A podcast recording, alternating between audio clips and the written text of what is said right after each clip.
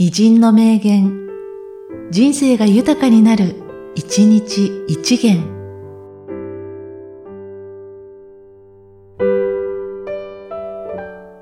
4月28日、藤田恭平。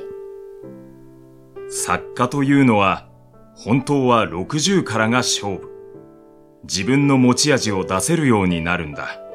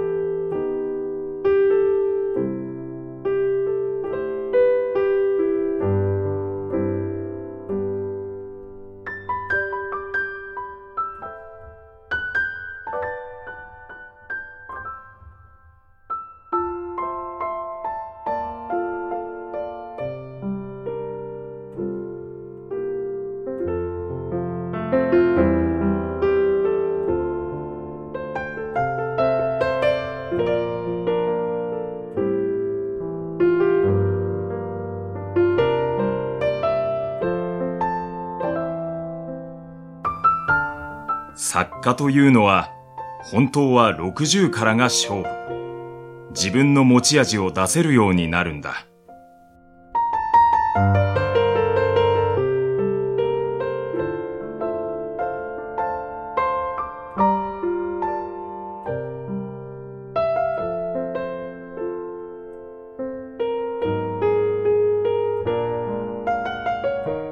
この番組は、提供、久常圭一、プロデュース、声ラボでお送りしました。